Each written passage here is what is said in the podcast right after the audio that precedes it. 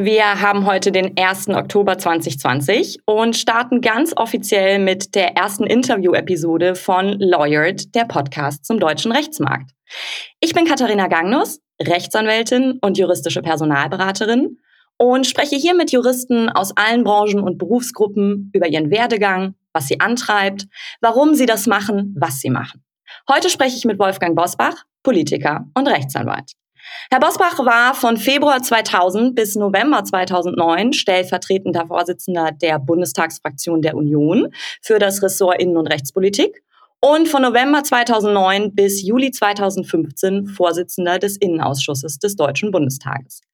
Mit Ablauf der 18. Wahlperiode am 24. Oktober 2017 beendete er seine politische Arbeit im Bundestag und war bis zu seinem Rentenbeginn neben seinem Abgeordnetenmandat als Rechtsanwalt zugelassen und auch in diesem Beruf tätig. Ich möchte von Herrn Bosbach wissen, ob und wenn warum wir Juristen prädestiniert für die Arbeit in der Politik sind, wie sich die Politik aus juristischer Sicht vielleicht verändert hat, was ihn antreibt und wie sein Alltag nun seit knapp drei Jahren außerhalb des Deutschen Bundestages aussieht. Herr Bosbach, herzlich willkommen. Hallo, Frau. Guten Morgen. Wir haben jetzt kurz nach 9 Uhr. Ich kenne Sie als Frühaufsteher. Wann hat Ihr Tag heute angefangen? Was haben Sie heute alles schon erledigt? Äh, es tut mir leid, das sagen zu müssen, aber es ist egal, ob ich im Dienst bin oder ob ich Urlaub habe. Spätestens halb sieben, sieben bin ich wach, auch unabhängig davon, ähm, wie lange es am Abend zuvor geworden ist. Und ähm, ich bin ein ausgiebiger Frühstücker und dann geht's los. Also seit halb acht, acht Uhr bin ich im Dienst. Sehr schön. Wie sieht denn Ihr Alltag mittlerweile aus? Was hat sich denn verändert? Was ist vielleicht gleich geblieben? Also bis zur Corona-Pandemie hatte sich nicht viel geändert. Ich habe zwar kein Mandat im Deutschen Bundestag mehr inne, aber ich bin nach wie vor äh, bundesweit politisch unterwegs, auch politisch engagiert. Ich habe ja zwei Jahre ehrenamtlich die Sicherheitskommission des Landes Nordrhein-Westfalen ähm, geleitet und wir haben vor wenigen Wochen unseren Abschlussbericht abgegeben. Damit ist die Tätigkeit abgeschlossen. Es war so vormittags in der Kanzlei oder bei Gericht und dann nachmittags auf dem Weg zu den Veranstaltungen. Das mhm. hat sich allerdings durch Corona verändert. Ab März sind ja 90, 95 Prozent aller öffentlichen Veranstaltungen abgesagt worden. Manches ist ins Internet gewandert. Manches ist in das Jahr 2021 verschoben worden. Dann kam eine ganz neue Belastung auf mich zu. Ich hatte als Anwalt immer nebenbei auch Reiserecht bearbeitet und das dominiert im Moment fast komplett meinen Arbeitsalltag. Also äh, bis jetzt äh, haben wir Ende September habe ich etwa viermal mehr reiserechtliche Angelegenheiten zu bearbeiten als im ganzen letzten Jahr zusammen. Ja, das ist interessant. Also ich bin ja auch als Rechtsanwältin noch zugelassen und auch noch tätig hier in meiner Kanzlei zu Hause.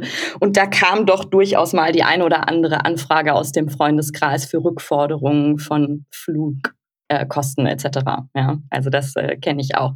Fehlt Ihnen das da draußen zu sein? Also Sie waren ja immer viel unterwegs, Sie haben immer einen vollen Terminkalender und Sie sind ja auch gerne draußen am Mann und an der Frau, oder? An der Frau hört sich jetzt was zweideutig an, aber es stimmt, ich bin gerne unterwegs. Ja, ich ja, habe das ja. auch nie als Belastung empfunden. Das, was ich gemacht habe oder was ich machen durfte, habe ich immer gerne gemacht. Ich hoffe, das hat man mir auch angesehen.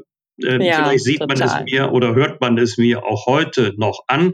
Ähm, die letzten Monate bestanden im Grunde aus drei Abteilungen. Erste Abteilung, oh, mehr Zeit, jetzt kannst du mal alle Schreibtische leer machen zu Hause in der Kanzlei oder hier in meinem äh, politischen Büro im CDU-Center in Bergisch Gladbach. Dann kam die zweite Abteilung. Ähm, oh, mehr Freizeit. Jetzt kannst du mal die Dinge tun, die du schon immer tun wolltest, unter anderem mein Handicap beim Golf verbessern. Und jetzt will ja, ich. Ja, aber da mussten sie erst mal ein bisschen warten. Ja.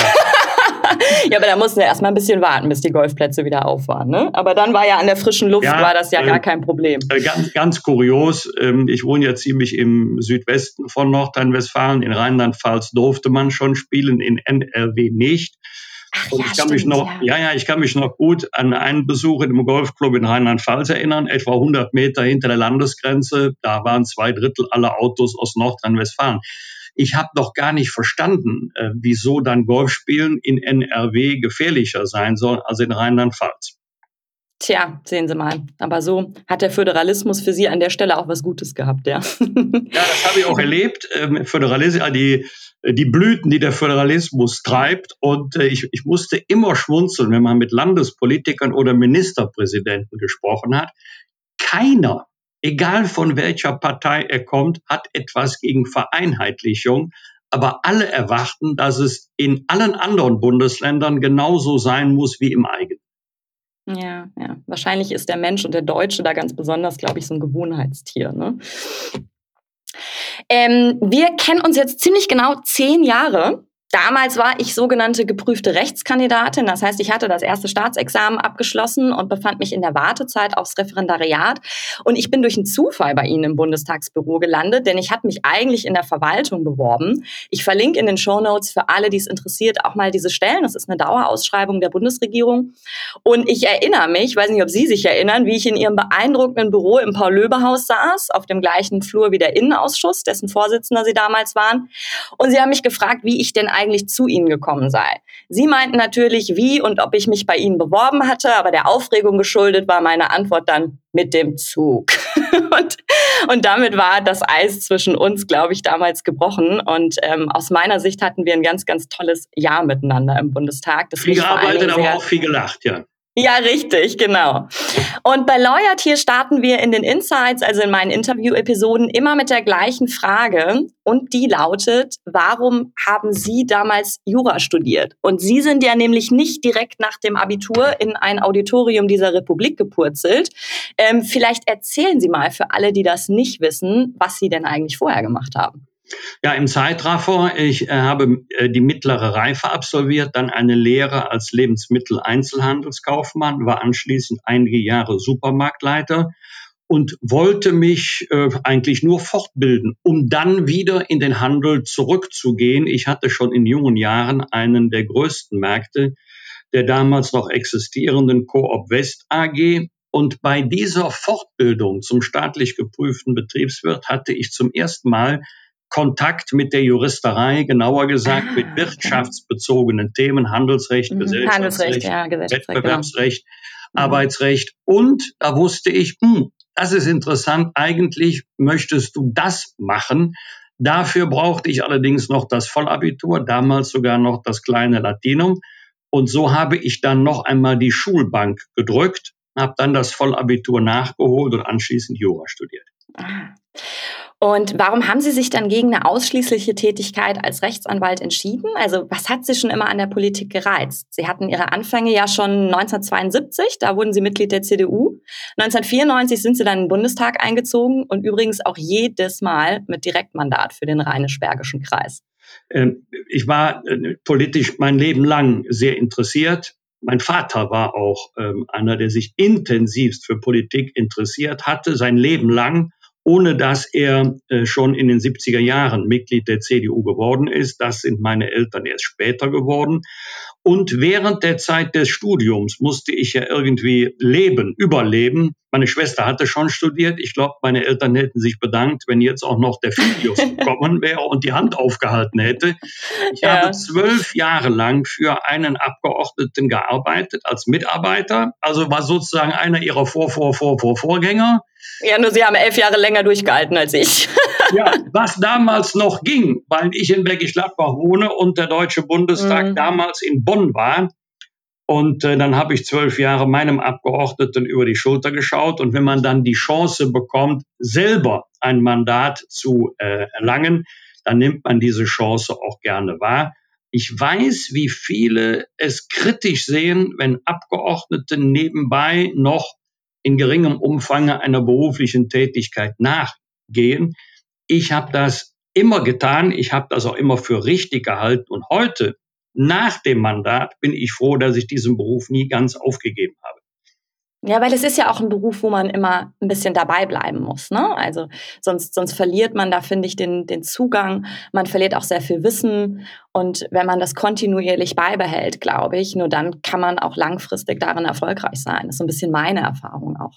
Also ich, ich kann es mir so jetzt im Moment nicht vorstellen, aber nach 23 Jahren äh, wieder in den Anwaltsberuf zurückkehren, ohne kontinuierlich darin gearbeitet ja. zu haben, stelle ich mir sehr schwer vor.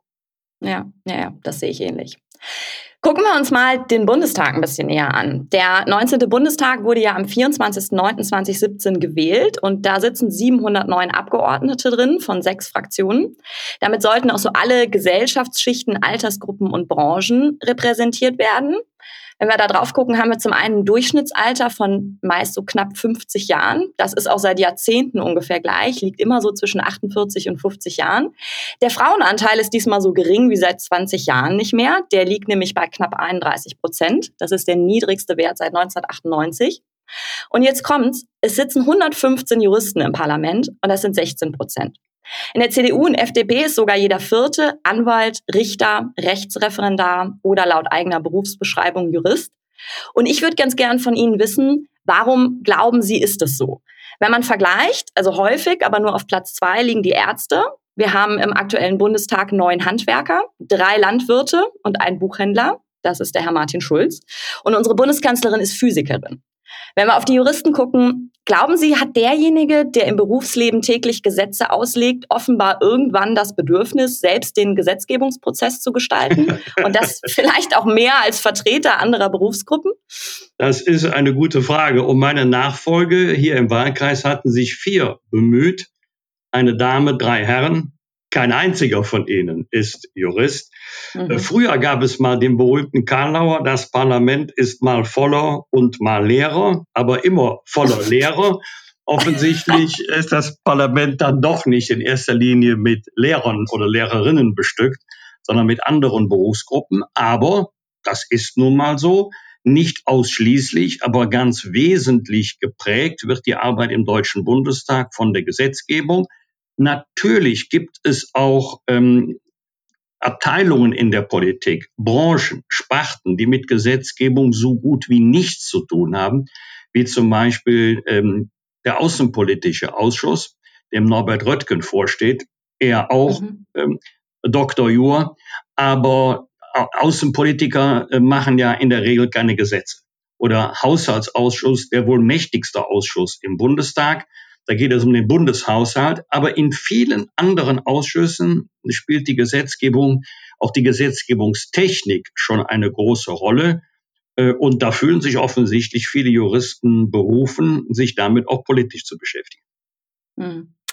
Wenn man noch mal ein bisschen über Deutschland hinaus guckt, sind Juristinnen und Juristen ja auch in den EU-Institutionen fast überall einsetzbar und wegen ihrer methodisch strukturierten Herangehensweise, das ist ja auch das, was Sie eben erwähnten, sehr nachgefragt.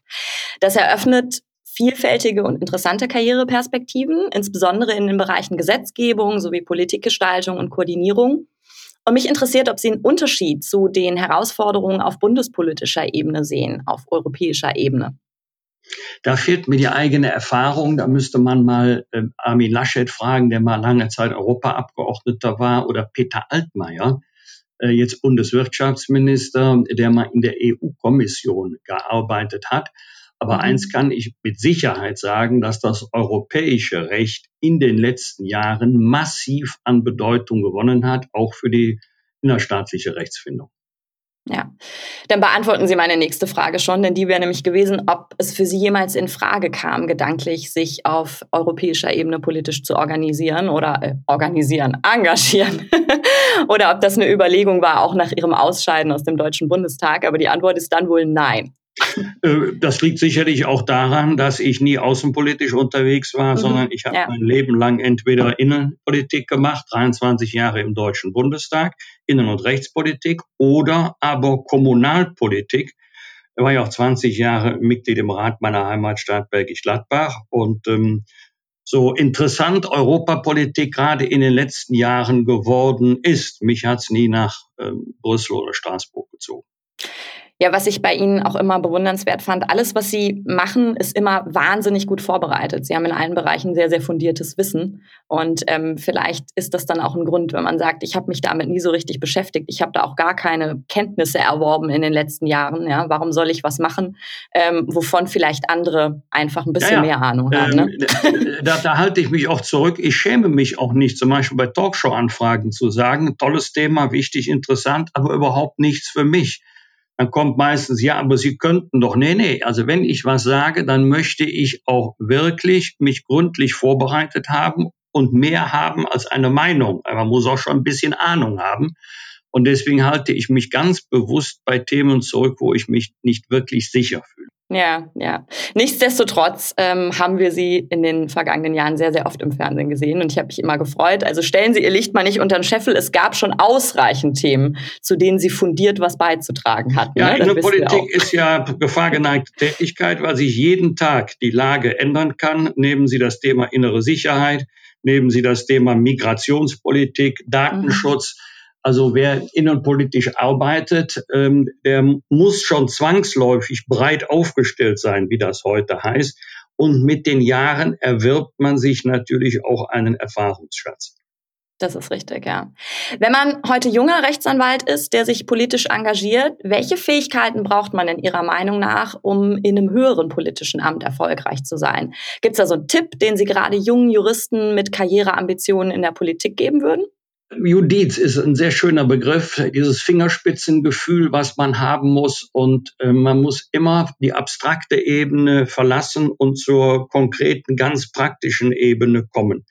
Also die Subsumption. Müsste, ja, Subsumption. Ich müsste schon wissen, welche Regelungen praktische Auswirkungen. Ich will jetzt noch ein ganz kleines Beispiel mal sagen, wo die Kombination von einem schnell geschusterten Gesetz auf die Lebenswirklichkeit trifft.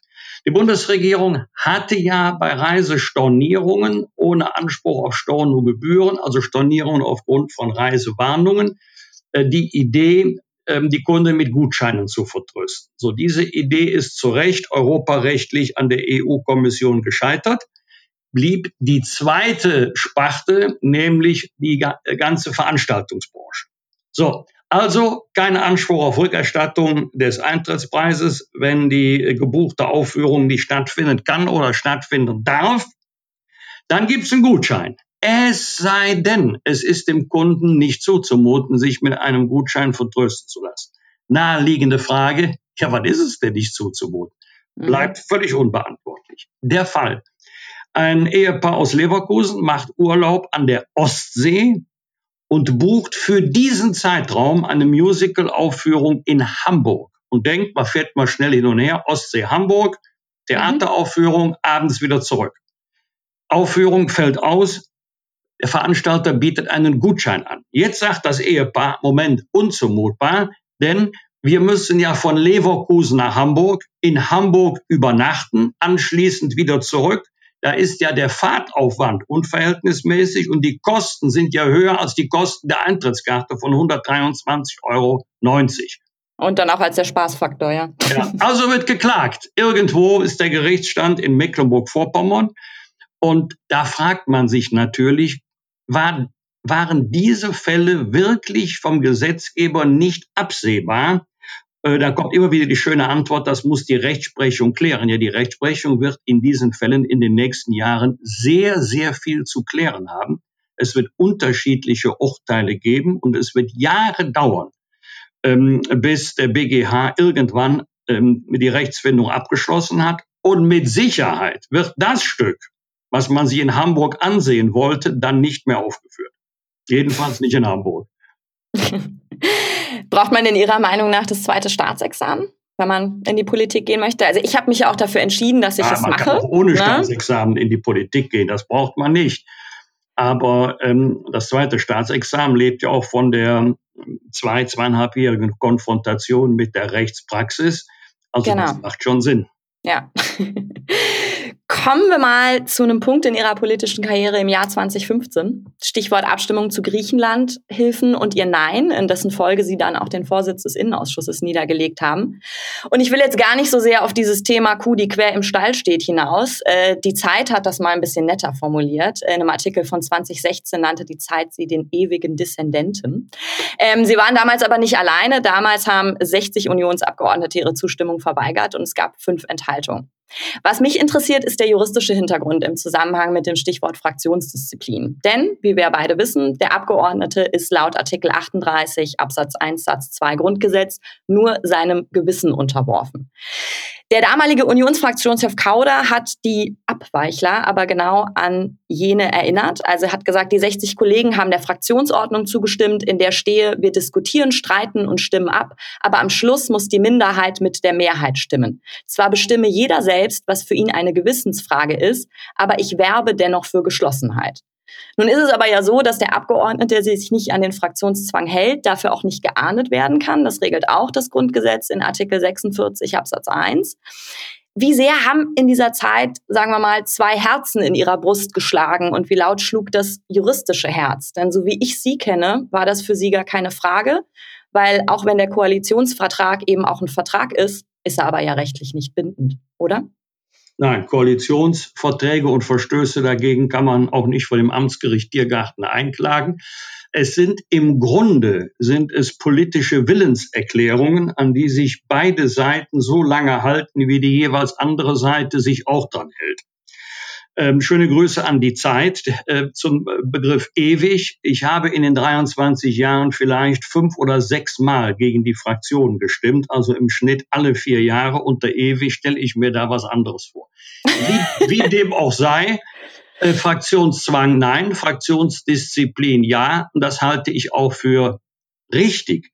Ich habe mehr als einmal gesagt, ich persönlich hätte das nicht so gemacht, ich stimme aber trotzdem mit. Das ist mehr als einmal passiert, aus den Argumenten von Volker Kauder, die Sie richtig zitiert haben. Anders ist die Lage dann, wenn die Fraktion mit Mehrheit von mir erstens erwartet, dass ich plötzlich meine Meinung ändere, obwohl das jahrelang die Meinung der Union gewesen ist.